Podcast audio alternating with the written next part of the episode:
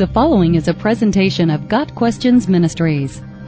Does the string theory have any connection with belief in God? In short, the relationship between string theory and God can be stated this way. If string theory is true, then God created it. That is the only definitive statement we can deduce from the Bible about string theory. The Bible doesn't mention whether God used atoms or elements or quarks or 11 dimensions and tiny strings of vibrating energy. All it says is that God made the world. Some, however, try to use string theory to learn more about God, not about his character, but his location. God is not confined to the three spatial dimensions in one time dimension that we are. Heaven does not exist in a space that we can see, and God is outside of time. Some have taken this to mean that if we can't see God, and if we can't see most of the dimensions involved in string theory, then maybe God lives on those dimensions. The biggest problem with this theory is that it still places God inside the particular cosmos that was created for mankind. According to the latest version of string theory, all 11 dimensions, time, the three spatial dimensions, and seven others that are too condensed to see, are necessary for the universe as we know it. If that is the case, then all 11 dimensions are things God created, not places where God is confined.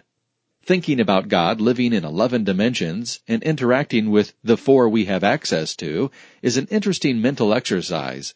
It might explain why we can't see Him. Any observer living in four dimensions cannot see all of an 11 dimensional form although ultimately God cannot be seen because he has chosen to be seen only through the eyes of faith. If string theory is true, it also might show how he can interact with the world in ways that we can't describe, and thus call miracles. And if God can move freely through all 11 dimensions, it would illustrate how he can be outside of time. For him, leaving the confines of time would be no more difficult than if we were to leave the two-dimensional plane of a street and fall down through a manhole.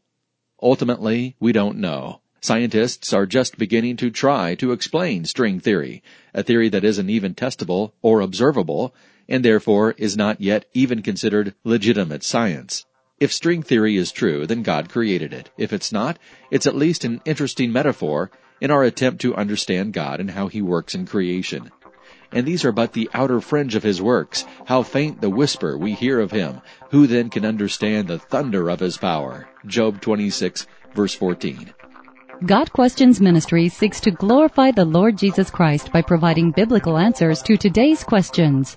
Online at GotQuestions.org.